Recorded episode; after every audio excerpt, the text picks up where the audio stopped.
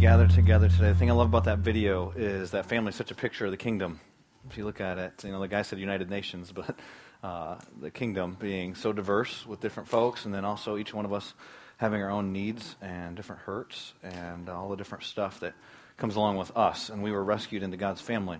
And I don't know if you realize this, but today's Orphan Sunday.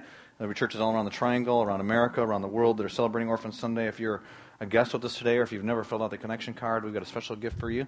If you take it out at the first time guest kiosk, we've got a book that we want to give you called Orphanology by Tony Merida. He's a, a local pastor here in town, and uh, we're going to hand out this book to you, teach you a little bit more about this stuff. And one of the things that Orphan Sunday is supposed to do is just raise awareness of the great orphan need that there is in our world. And there are over 100 million orphans in our world. Doesn't matter whose stats you look at, that is the number. The lowest I think I've seen is 120.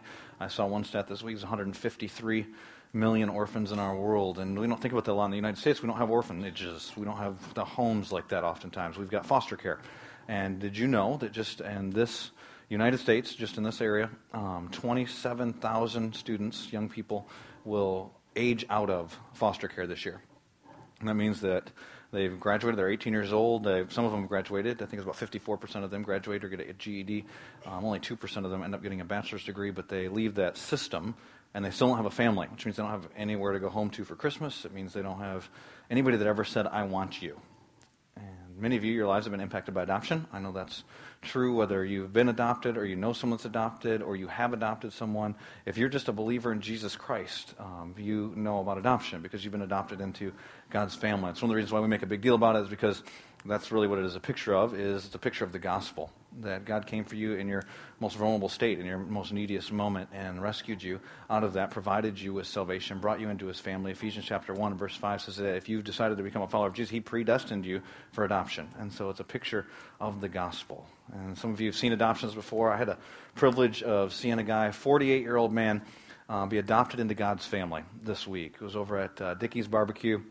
We were talking and uh, ended up talking about Jesus Christ. And he prayed to receive Jesus Christ as his Savior, which was uh, amazing. And when he was done, I said to him, Do you realize that God only had one begotten Son? It was Jesus. And that you've been now adopted into his family, which makes us brothers, I told him, because I've been adopted into his family too. And so that means you're not just some guy that comes to our church or lives in our community. I said, that, you know, if you have needs, that's different for me. We're part of a family now. And so we are all together. Those of you who are followers of Jesus Christ, we're brothers and sisters, and that's because of God's adopting you into his family. And so today, um, we make a big deal about orphans, and we're going to talk about orphan care and foster care and adoption and some of those different things. We're going to take a little break from the book of Acts that we've been in, and uh, we're going to be in the book of James today. So I'm going to pray for us. I told my friend from Dickey's that I would pray for him. He said, Will you pray for me on Sunday? He didn't know I'd pray for him in front of the whole church on Sunday. Um, but his name is Wayne. Wayne's not able to be here today. And I told him I'd pray for him for the next couple weeks. And uh, when you meet him, he'll be here eventually at church. And if you bump into this guy named Wayne, he tells you he trusted Jesus at Dickey's, then you can say, I remember when our whole church prayed for you. And if you feel led to pray for him, you can pray for him. I'm going to pray for Wayne that he would grow in grace and grow in maturity. I'm going to pray the same thing for all of us. And so let's pray, and then we'll open up the scriptures together. Father God, I thank you um, for our friend Wayne, our brother in Christ, um, those of us who know you. And I pray for him. I pray that you'd grow him in grace, you grow him in obedience, you grow him in knowing how to worship and follow you. I pray that you would make him a mature believer in you, that he would continue to take steps of faith. And I pray the same would be true for each one of us. That we grow in your grace, that we grow in maturity, that we become more and more the people you desire for us to be. And I pray as we have the word implanted in us from your scriptures this morning, that you'd change us. Like a seed that's put in soil, I pray you put the word in our hearts and you'd make us different as a result. In Jesus' name I pray. Amen. We're going to be in James chapter 1 this morning. If you have a Bible, you can go and turn there. James comes right after the book of Hebrews. We're going to start in verse 22. As you're turning there this morning, I want to start by just doing a simple survey with you. I've got three questions I want to ask you, and it'll be interactive. And so if you want to answer the questions in the affirmative, just pop your hand up in the air. I'll just tell you this I'm fine if you yell and hoot and holler. I've got four kids at my house. I'm used to noise, okay? So you're not going to bother me to stress. Sometimes at church, people are like, I don't think I can say anything. You can say stuff. I'm totally fine with that. And so here, the first question I want to ask you is this How many people here think that lying is wrong? Raise your hand. Amen. We got an amen already. All right, we're, we're rolling, okay? I think almost everybody raised their hand. Now, second question, you might be able to feel this one coming. How many of you lie?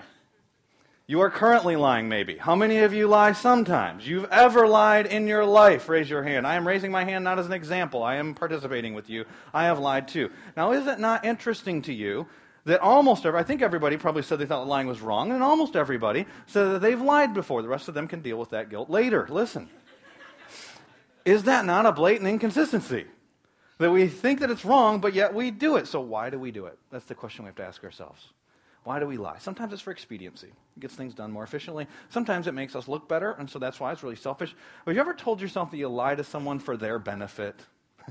Ever, ever thought, like, they, they, I'm doing this for their good, is what we tell ourselves. Now, we don't want to be on the receiving end of that usually, but we, we say it when we're giving that to someone. I remember one time, I think I've shared this with some of you before, uh, that I had a, a, public speaking course at a public university, and we were going through it. I think it was an ethics speech we had to give. And this one guy gave a speech about how lying was not only acceptable, he said lying was beneficial. He starts to give his speech and gives some introductory comments and facts or whatever he had at the beginning. And then he, the meat of his speech was a story he told about taking his girlfriend's cat and having the cat put to sleep. He said his girlfriend loved the cat so much she couldn't bear to do it. So he's doing her a favor and he takes the cat into the vet, pays the money, does the paperwork, all that stuff, and they take the cat into this room. And he saw which room they took the cat into. And so he walked over by the door and there was a little window on the door and he peeked in. He said things were not going well.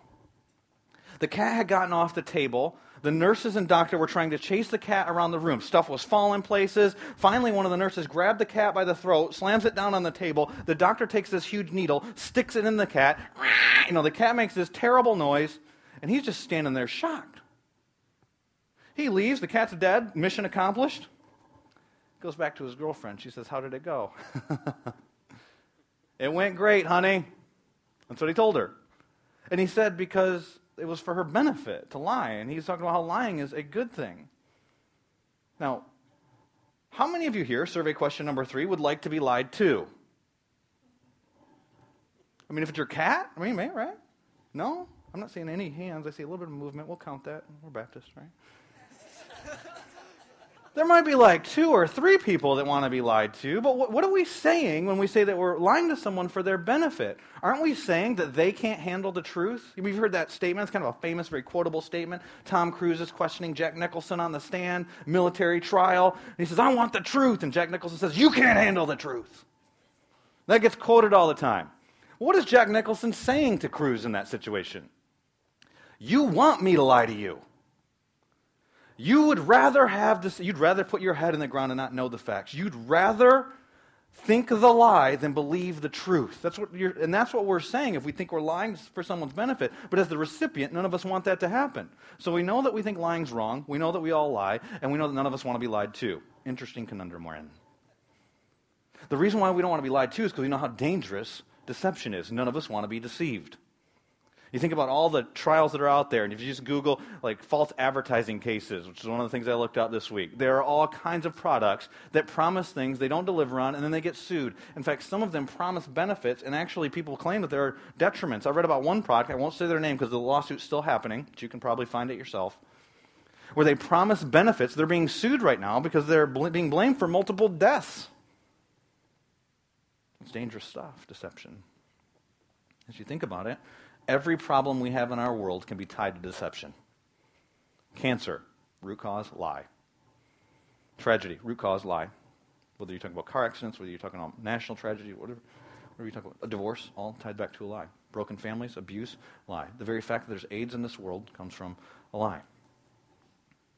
The fact that there are orphans that exist that don't have parents is rooted in a lie. And It goes back to the garden where sin entered the world. Because when sin entered the world, everything was broken. That's not how it was designed to be.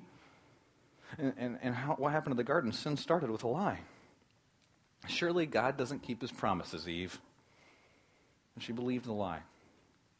And then there was false hope given. Isn't that kind of how it works? It starts with you doubt God, and then I'll give you a false hope. I'll give you a false promise, a not real promise. That if you pursue God outside of his plan, then you can find satisfaction. Eve, she believed the lie. The wheels have been falling off since deception is incredibly dangerous. Today we're going to talk about one of the most dangerous of all deceptions it's self deception.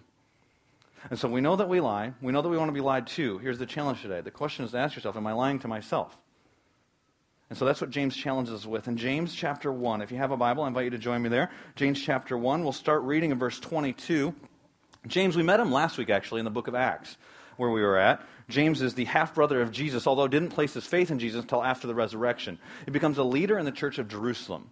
We believe that he's writing to a group of believers right now that were from that church. They're outside of Palestine. They're scattered because there's persecution taking place, and they're living in poverty. Remember that. It'll be important later.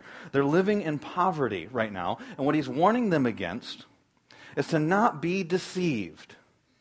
Notice it in the text. Deception has been brought as part of this context. In verses 6 and 7, you get the concept of deception for the person that's a doubter. Verse 14, you get deception. Verse 22, verse 16, verse 22, and verse 27. We're going to start reading in verse 22. It says, Do not merely listen to the word and so deceive yourselves. Do what it says. Verse 23. Anyone who listens to the word but does not do what it says is like, and then we get an analogy, like a man who looks at his face in a mirror. After looking at himself, he goes away and immediately forgets what he looks like. Contrast, but the man who looks intently into the perfect law that gives freedom and continues to do this, not forgetting what he has heard, but doing it, he will be blessed in what he does. Verse 26. If anyone does not if anyone considers himself religious and yet does not keep a tight rein on his tongue, he deceives himself and his religion is worthless.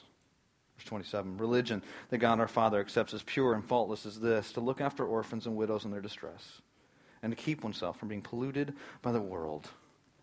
What James tells them here, he starts off by just talking about listen, if you believe something, there will be actions that follow that. Your belief dictates your behavior. And that's our big idea today. That your belief, the things you say that you believe are true, will dictate, will make, will force an action to take place, will force your behavior. Your belief dictates what you do. And if you think about it, that's not just like a spiritual truth or a principle from the Bible. That's true in every area of life.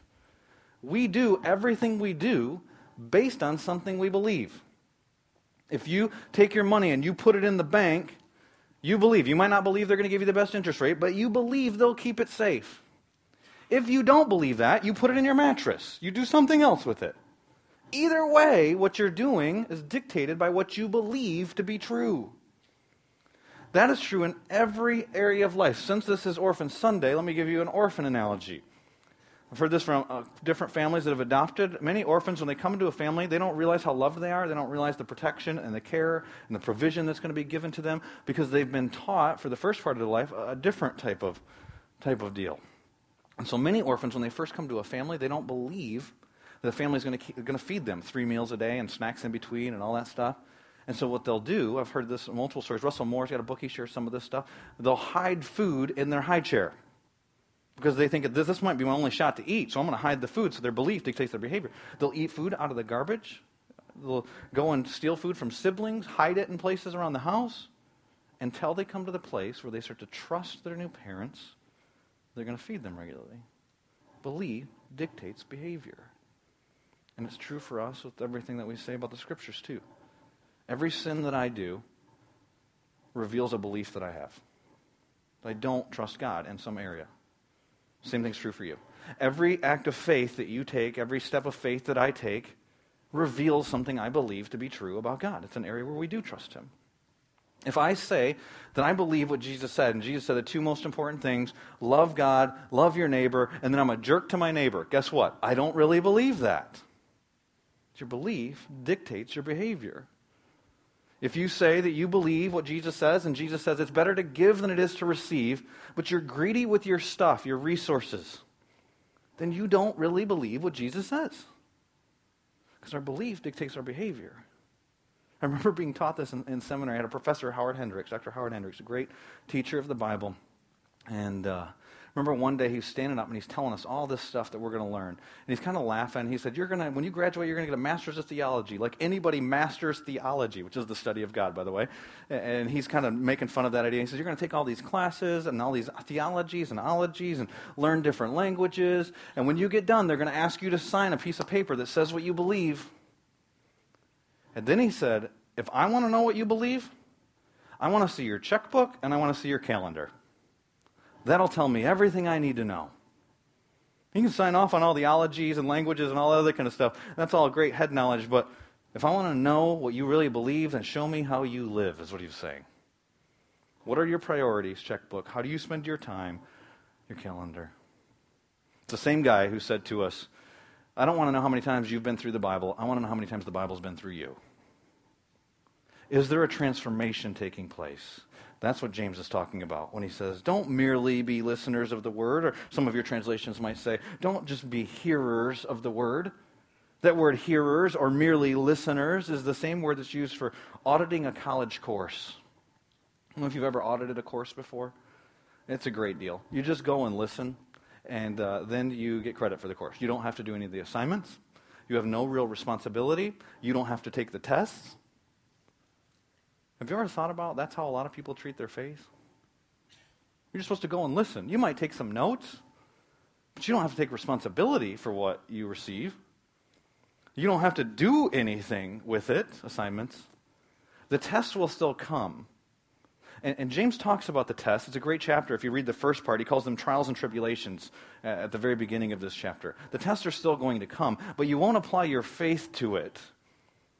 And James is saying, don't audit the faith.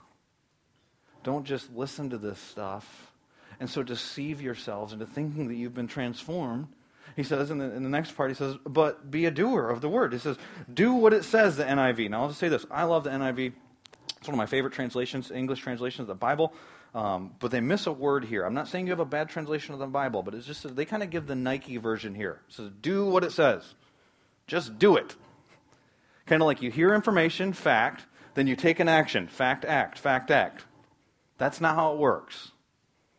There's supposed to be a transformation that takes place. The word that they miss here is the word be. Poiete, Greek term. Be a doer of the word. Becoming a doer of the word. You become and continue to become a doer of the word. The English Standard Translation, another good English translation, translates it. It says, But be doers of the word, and not hearers only, deceiving yourselves. There has to be a transformation that takes place. It's not just you hear information and you take action, fact, act. It's that the word is implanted in you, implantation. There's a transformation that takes place, and there's an implementation that takes place. So, not fact, act, it's implementation Im, or implantation, and then transformation that leads to implementation. Totally different. If you skip that middle step, you're in trouble. That's a dangerous place to be. It's like being in the place where you hear the word, you don't do anything about it. If you just hear the word and you do something about it, there's no transformation. That's scary too. Jesus talks about this. In Matthew chapter 7, Jesus talks about it. And notice the action versus the transformation. Matthew chapter 7, he says, Thus, by their action, fruit, you will recognize them. Verse 21. Not everyone who says to me, Lord, Lord, they know the right information. Wait a minute. Will enter the kingdom of heaven, but only he who action does the will of my Father who's in heaven. Verse 22. Many will say to me on that day, Lord, Lord, right information. Did we not action, prophesy in your name, and in your name, action, drive out demons, and action, perform many miracles. And Jesus says, Then I will tell them plainly, You didn't know me. You missed the transformation. Away from me, you evildoers. You knew the facts, you took the action, you missed the becoming. What James is saying here when he says, Be doers of the word He's saying when the word's implanted in you, it does a transformation that at your heart, at your core, at your emotions, in your mind, at your soul, at your spirit becomes different. But that doesn't happen for a lot of people. Why? Go back to the word that's used here deceiving ourselves. We're deceiving ourselves. James says here, verse 22, don't be deceived. That word for deceived there is a word that would be used for false reasoning. That you have information, you might be right information, you've come to wrong conclusions. We see it all the time. If you watch politicians, they'll take the same facts and come up with different conclusions, and you just sit there and go, "Well, who was right? I like that guy more." You know, how do you decide? And saying that you, you've got information, you come to wrong conclusions. It's a mathematical term that means to miscalculate something. And let me tell you something: you can afford to miscalculate your checkbook. Might not be a fun mistake. You can afford to miscalculate your taxes. That would be less fun. You cannot afford to miscalculate your relationship with Jesus Christ. That's too big of a deal. And I will share with you just a pastoral moment, my concern for you and for our church and the church in America is there are many people. And the longer I do this, the, the, more, the heavier this becomes on my heart. I've been pastoring here for about seven years. When I started, this was not that big of a concern. It is a big concern today to me that there are a lot of people that have been enculturated into Christianity, that can answer the information. They've been educated to the point where, you know, sometimes when we share the gospel, we ask this question. It's a great question uh, to ask the question. If God were to ask you, why shall I into heaven, what would you say? Most people talk about their good works. And so you're trying to figure out what that answer is. Here's the deal at the end, there's no quiz, it's not a test. It's not that you know the right answer, Jesus, by the way. What happens is, did you know him as he transformed you? We see that in what he says. Away from me, I never knew you. And my fear, or concern for people is that people have been educated to Christianity. They know the right answers. People have been enculturated in, they've been culturalized in. Yes, I'm using words, I'm making them up. Hopefully, they're effective for you and culturalized into even assimilated into Christianity. You don't do certain naughty activities and you do good activities. You know, you sign up for Southbridge Serves, you volunteer at some place, you hold babies, you do this stuff, and, and you know the right answers. You know Jesus is the answer, and, but you're dead inside. You're not regenerate. The scripture says you're without hope and without God.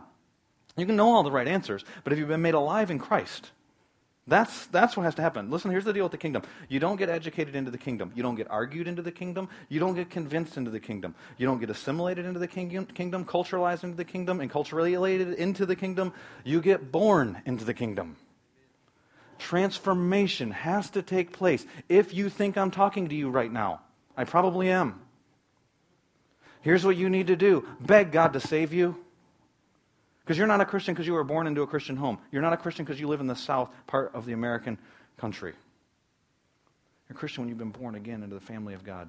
And that happened because God sent his only begotten Son, Jesus Christ, so you could be adopted into his family. If you doubt whether that's true, you beg him, and then here's what else I challenge you to do go spend some time with someone you think really has it. Not a cultural Christian, and you can probably sniff them out if you are one. Go to someone that you feel like has something you don't have and start spending some time with them, and eventually ask them, What is it about your spiritual life? Don't be deceived. You cannot afford to miscalculate this one. We're all deceived in different areas, though. We all are, have blind spots. Think about great people throughout history, the blind spots. Thomas Jefferson, he wrote those words that are just famous words for us, especially as Americans. All men are created equal. The guy owned slaves. Does that not seem like a blind spot? Martin Luther, great reformer, a pillar, father of our faith in some senses. Reformed had broke off from the bad things that were taking place in the Catholic Church and started teaching grace alone, faith alone, is someone we look to for so many of those teachings. Anti Semitic. You can read his teachings. Sounds like a blind spot. So you and I have blind spots too. So, how do you discover them? Well, you go to the Word. It's talked about as a mirror here. It shows us ourselves. And you know what? It's a mirror that reflects, it goes to bone and marrow. It goes to the heart. It shows us our heart. And not only that, but then other people. You have to have people in your life that are willing to speak truth into your life. People that care about you enough to tell you your blind spots. Don't be deceived. You can't afford to be deceived. Now, there are some people that are deceived the opposite way. Now, the majority of us, we think better of ourselves than we should. There are some people who actually think worse of themselves than what Scripture actually says fact, that guy that I, I told you, Wayne, that trusted Christ this week, the reason why I was having a meeting with him was because of that. He was somebody's one. You know, we talk about 10X at our church, and, and all of our, almost all of our members have somebody that they're praying for and sharing with and serving and trying to lead to Jesus Christ. Well, one of our members was doing that with Wayne. I've been praying for him, had shared Jesus with him, told him all the information. He didn't need, need to come and tell him about Jesus. But this guy thought he was too bad for God. And so he wanted to meet with me, you know, like a professional Christian. Like, if I go tell that guy all the bad stuff I've done, then, then I'll know that God doesn't really care about me. And so we ended up, we met, we went to have dinner at Dickey's Barbecue. We sat down. I knew that's why he wanted to meet. The gentleman that was part of our church had been trying to lead this guy to Jesus told me that. And so I started the meeting, and he's just so thankful that I'm meeting with him, that I'm taking the time. He's been here before, and all that stuff. And he says, I just can't believe that you're meeting with me. And I said, Listen, you're special. And he said, No, no, no, I'm not special. He starts telling me some of his bad stuff. I goes, Listen, God never made a person he didn't love. So God loves you. If God loves you, that makes you pretty special. The creator of the universe cares about you, that makes you pretty special. I had his attention.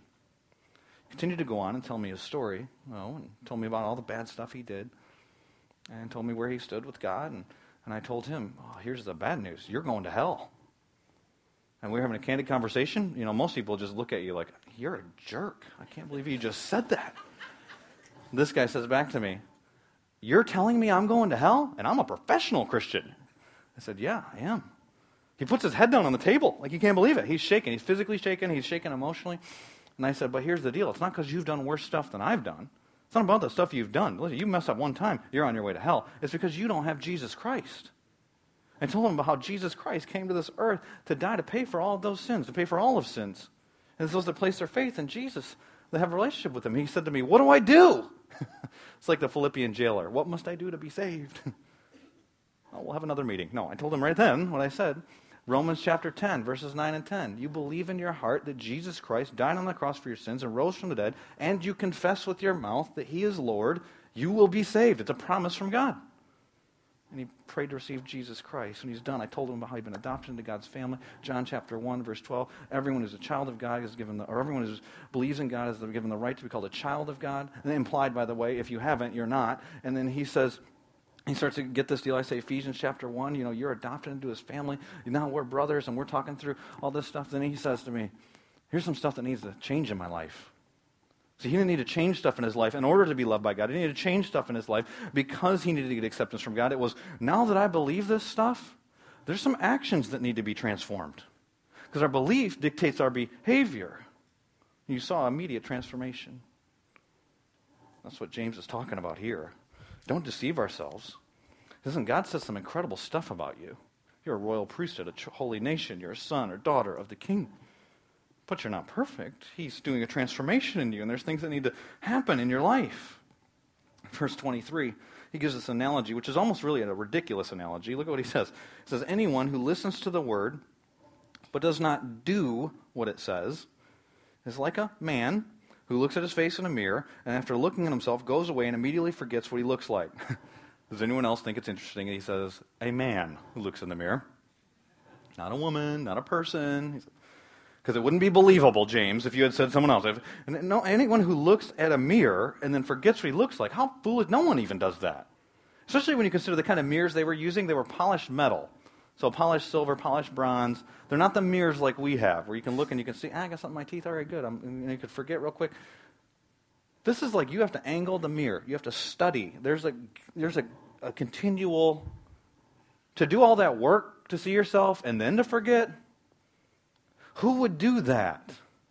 How foolish. But he doesn't say here is like the person who looks into God's word and then forgets what he read says, does not do, doesn't take action. That's why so many times people are like, I was, I'm, i was ready, I was thinking about trusting Jesus, but then I decided maybe next week, and then it kind of fades, and you get more and more callous.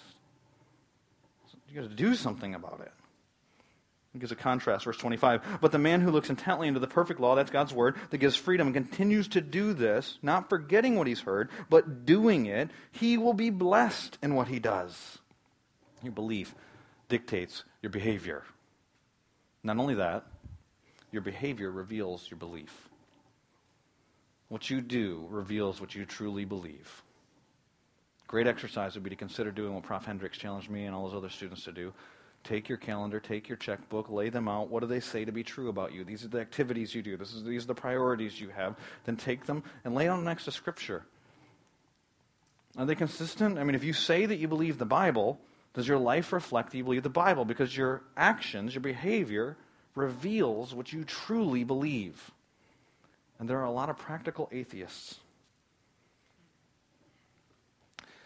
James gives us some examples of things to test ourselves with, verses 26 and 27, to see if we really believe this stuff. It says, verse 26, if anyone considers himself religious, now when we read religious, a lot of times we think bad. James didn't know some of the stuff. The reason why we say religion is bad, it's really something that we've done as an American culture because what we do is we say, well, you know, Jehovah's Witnesses are religious, and Buddhists are religious, and Muslims are religious, and so we're going to say we have a we don't have a religion, we have a relationship with God. All true stuff. James never heard that conversation. Okay, we've come up with that. America didn't know about that when James wrote this book. And so James is saying religion's a good thing here. These are the outward acts of worship that we do. So you could read here if anyone claims that he's a worshiper, if anyone claims he's a follower of Jesus, if anyone considers himself a worshiper of God and yet does not keep a tight rein on his tongue, he deceives himself, and his worship is worthless. If anyone considers himself a follower of Jesus, makes a profession of faith, and does not keep a tight rein on his tongue, his profession of faith is worthless. It means nothing to God. Why does James go to the tongue? He talks about these works and doing things. It's interesting. He doesn't talk about quantity of works here. He doesn't talk about the quality of works here. He talks about the tongue. The reason why is because the tongue reveals the heart. He goes on in James chapter 3. You can read that on your own. He talks about how dangerous the tongue is. He talks about how with it we praise God and we also curse men. And he says, My brothers, this should not be. But what he talks about is that all those things come from a wellspring, from, from a, uh, the depth of our hearts. Jesus says the same thing in Matthew chapter 15. Jesus says it's what comes out of a man's mouth that makes him unclean. Because what comes out of a man's mouth is what comes from his heart. Verse 19 says, For out of the heart come evil thoughts, murder, adultery, sexual immorality, theft, false testimony, slander. The activities are just revealing what's already true. And so, what James is saying when he says, test, the first test, you want to know whether or not your faith is genuine, you want to know if you really believe this stuff, your tongue will tell you. Because your tongue reveals to you what's in your heart. Sometimes we say stuff and go, well, that's not me. Just a slip. It's Probably revealing something slander, lying, bitterness, anger, filthy things that we say about other people. They reveal something that's going on in our heart. Now, all of us mess up. We all have slips of the tongue. But when it's continual, you're a gossip, you're a slanderer, you're doing these things on a regular basis, you, he's saying that worship is worthless, that you, what you claim to be true and what you claim to believe is not what you really believe. He gives two more tests in this passage. I spend the majority of our time on the second one because of being Orphan Sunday. He says, Religion, worship that God our Father accepts as pure and faultless as this, to look after orphans and widows in their distress. That's the second one. The third one, to keep oneself from being polluted by the world. Here says here, you want genuine worship that's not worthless is this, that you'd care for those that are needy. Do you care for those in their greatest times of need.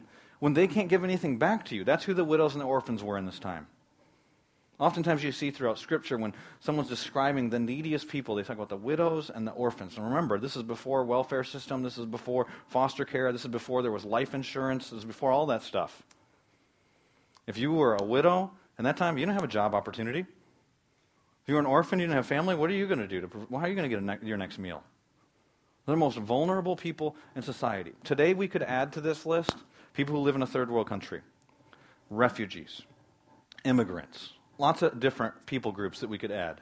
Because it's Orphan Sunday, we'll emphasize the orphans here, and I'll tell you, this isn't just one verse. God's care for those that are vulnerable and needy, like the orphans are in our world today, is all throughout Scripture. Let me give you a few verses to strengthen your theology on this. It says in Deuteronomy chapter 10, verse 17 through 18, God says this For the Lord your God is the God of gods and the Lord of lords, the great God, mighty and awesome, who shows no partiality and accepts no bribes. But he doesn't treat everybody the same.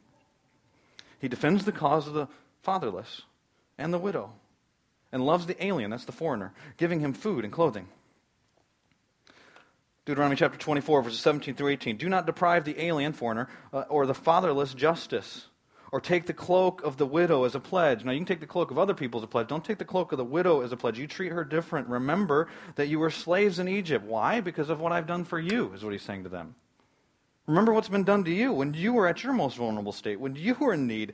Remember, you were slaves in Egypt? And the Lord your God redeemed you from there. That's why I command you to do this. Listen, my plan for you, Israel, he's saying in the Old Testament, is that you would reveal me to the nations. And so here's what I want you to do do the thing that I've done for you for other people. And that's what he tells us. We've been rescued in our greatest time of need, at our greatest vulnerability. He's saying, I want you to do that for other people. The real test of your faith. Are you going to love the way that I've loved you? See, we love God. He first loved us. And then we love others. Love your neighbor as yourself. So, so the question is, do you love the greatest test? Do you love the neediest of the needy?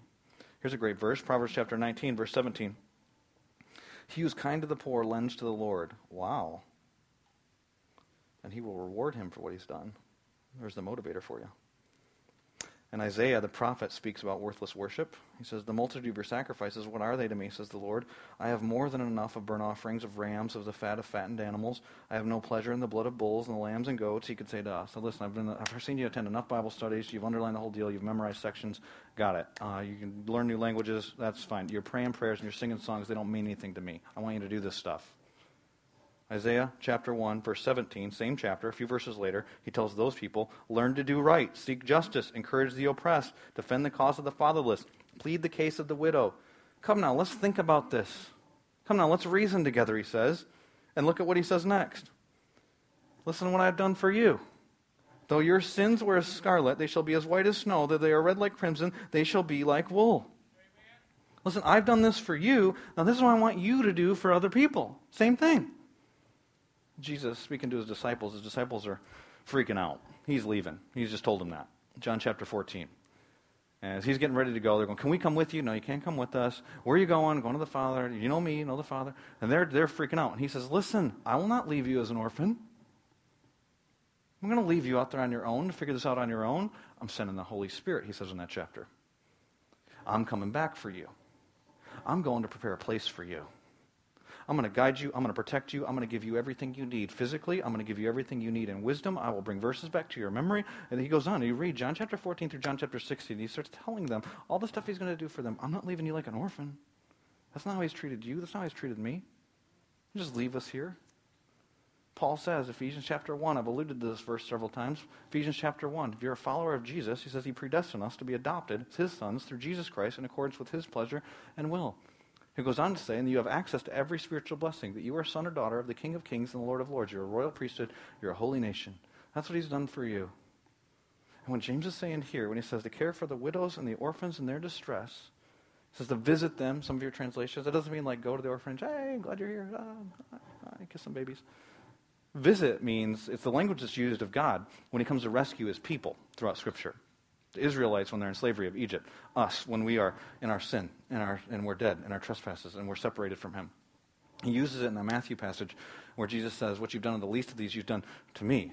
He says, You visit the orphan, you visit the child, you visit the homeless, you visit the. He's thinking, where you go and you rescue, you care for them. Jesus talks about this one time. He tells a story, a story of the Good Samaritan. But even if you don't know the Bible, you probably know the story of the Good Samaritan. If you've heard the phrase, probably the Good Samaritan before, somebody does something good for someone, you're like, they're a Good Samaritan, especially if they do something for someone that can't pay them back. But when Jesus tells that story, it's interesting. He's just been asked the question by an expert in law, what is the greatest commandment? Jesus says, what do you think it is? Great question with a question, right? The guy says, love God with all your heart, soul, mind, and strength. Love your neighbor as yourself. Great answer. The guy asks him, who's my neighbor? Jesus tells the story. Before he talks about the Good Samaritan, though, it's interesting, and it's not by accident. Jesus talks about two men that come by where there's a guy that's in great need. He's been beaten, he's been robbed, he has no money, his clothes are off of his body. You can read it. In Luke chapter 10. He's bloody. It says he's half dead, so he's dying on the side of the road. First guy comes by as a Levite, that's a religious leader. Next guy comes by as a priest. That's also a religious leader. They're both probably on their way to church. They're on their way somewhere to worship, would be the idea that we would have. Not only do they not help, they go out of their way to avoid the situation, put their head in the sand, pretend like the problem's not there. And they go to worship. Guess what? Worthless worship. Not only a positive example in this passage, but also a negative. Then Jesus talks about a Samaritan coming. Now, when we hear that, that's kind of endearing. We think to ourselves, "Oh, a Samaritan, that's a good thing." We heard good Samaritan's purse or good Samaritans, and that's we think good stuff.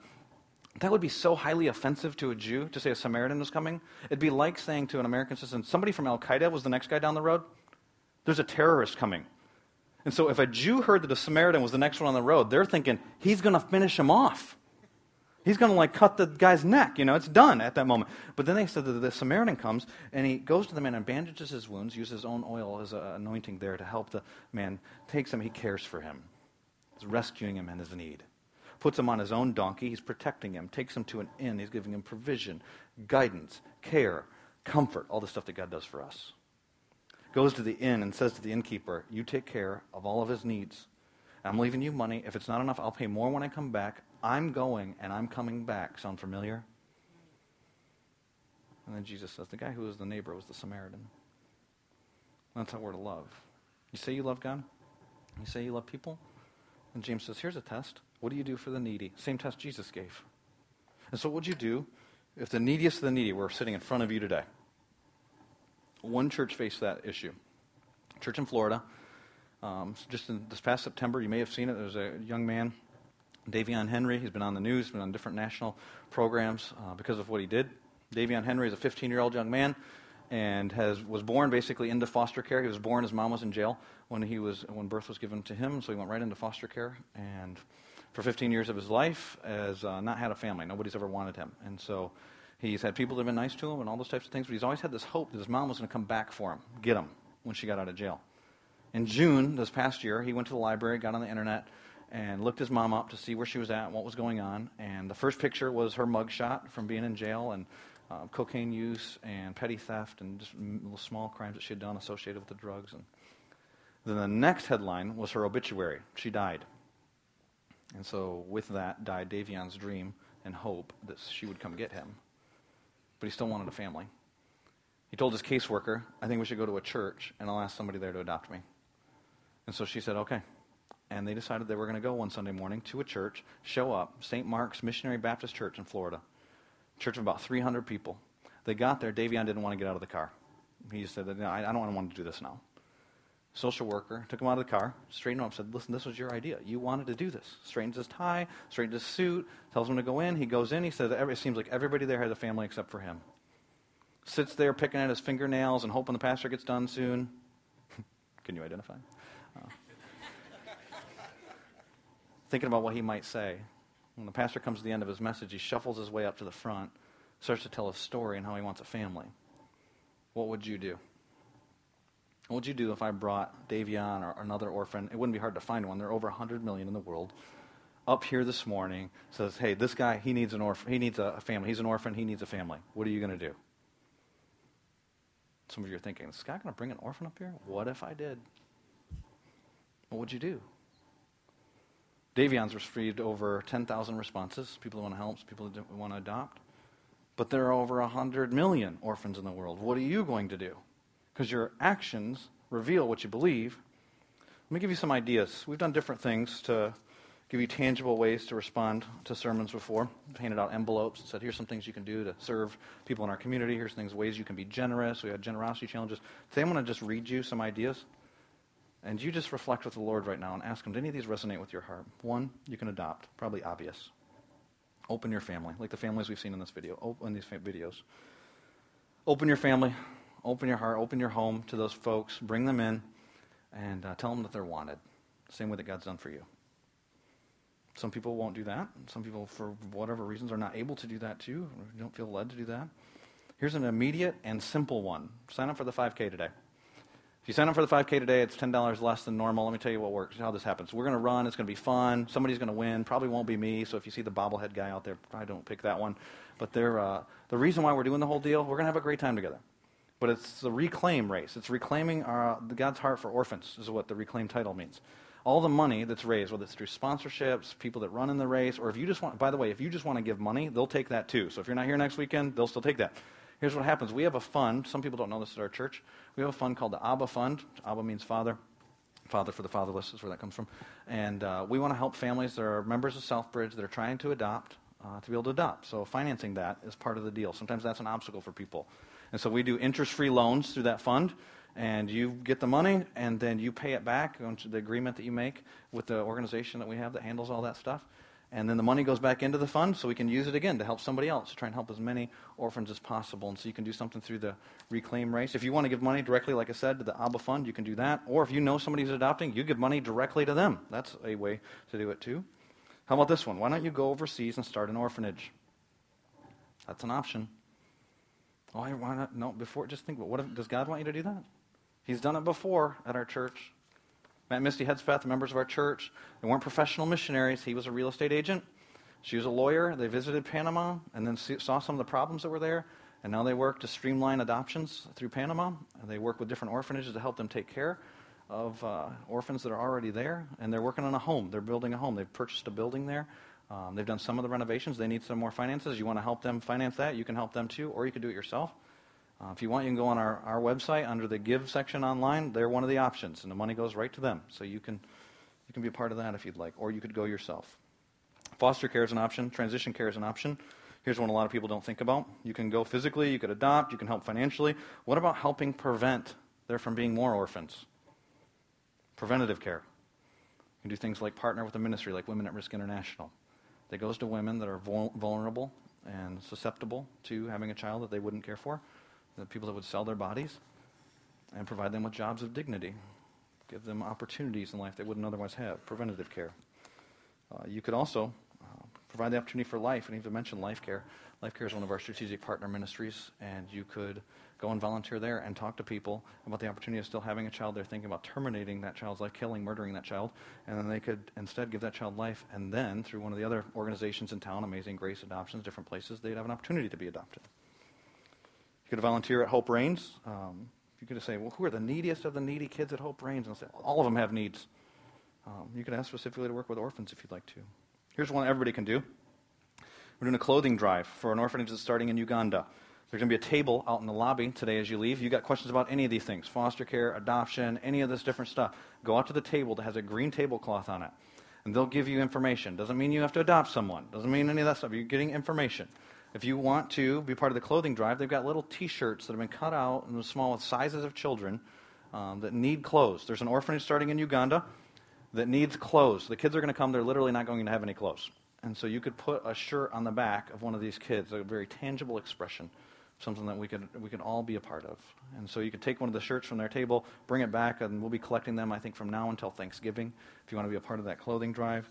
Um, if you want to go on a trip to that orphanage, there's a trip to Uganda through Amazing Grace Adoption Agency. And if you want information about that, to go there and actually work, meet some of the orphans, work at the orphanage, um, you could go out to that table, get that information. These are just a few ideas.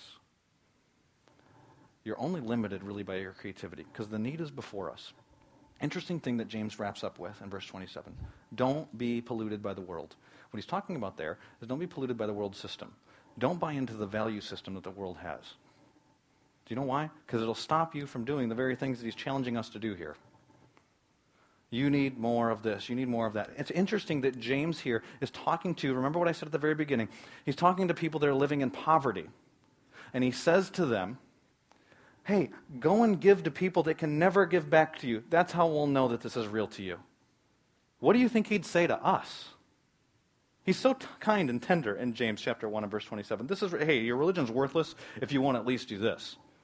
I think if he were speaking to us, he might speak more like the prophet Jeremiah does to a king. In the book of Jeremiah, I'll just read this to you as our conclusion. This is a wicked king. His father was a righteous king. Jeremiah chapter 22, verses 15 and 16. Does it make you a king to have more and more cedar? Is that the point of you being king? Did not your father have food and drink? It's not wrong to be rich. He said he did what was right and just, but you're supposed to use it. So all went well with him. Verse, 7, verse 16. He defended the cause of the poor and the needy. And so all went well. Is that not what it means to know me, declares the Lord? Is there not a special way in which you know me when you do the very things that I've done, that you can't know me apart from doing the very things that I've done? Is that not why Paul rejoices in his sufferings? Because then he gets a glimpse at the suffering that Christ experienced on the cross. I get to know you better when I experience the things you've experienced. And God's saying, You want to know me, then do what I've done. You want to represent me and reveal me, then do what I've done. What do you think James would say to a bunch of rich Americans? You say, Well, I'm not rich. Everybody knows somebody richer than them. Say, If you've got shelter and you've got a family, you're blessed. Why are you blessed? To accumulate more and more cedar, more and more cedar closets, more and more clothes, more and more stuff? Or does he bless you so that you can bless other people? Here's the deal. We've all admitted today already we're liars. Don't lie to yourself. What we do reveals what we believe. Let's pray. Father, I pray that we would not have the word implanted in us and then go out and be no different. How foolish would we be?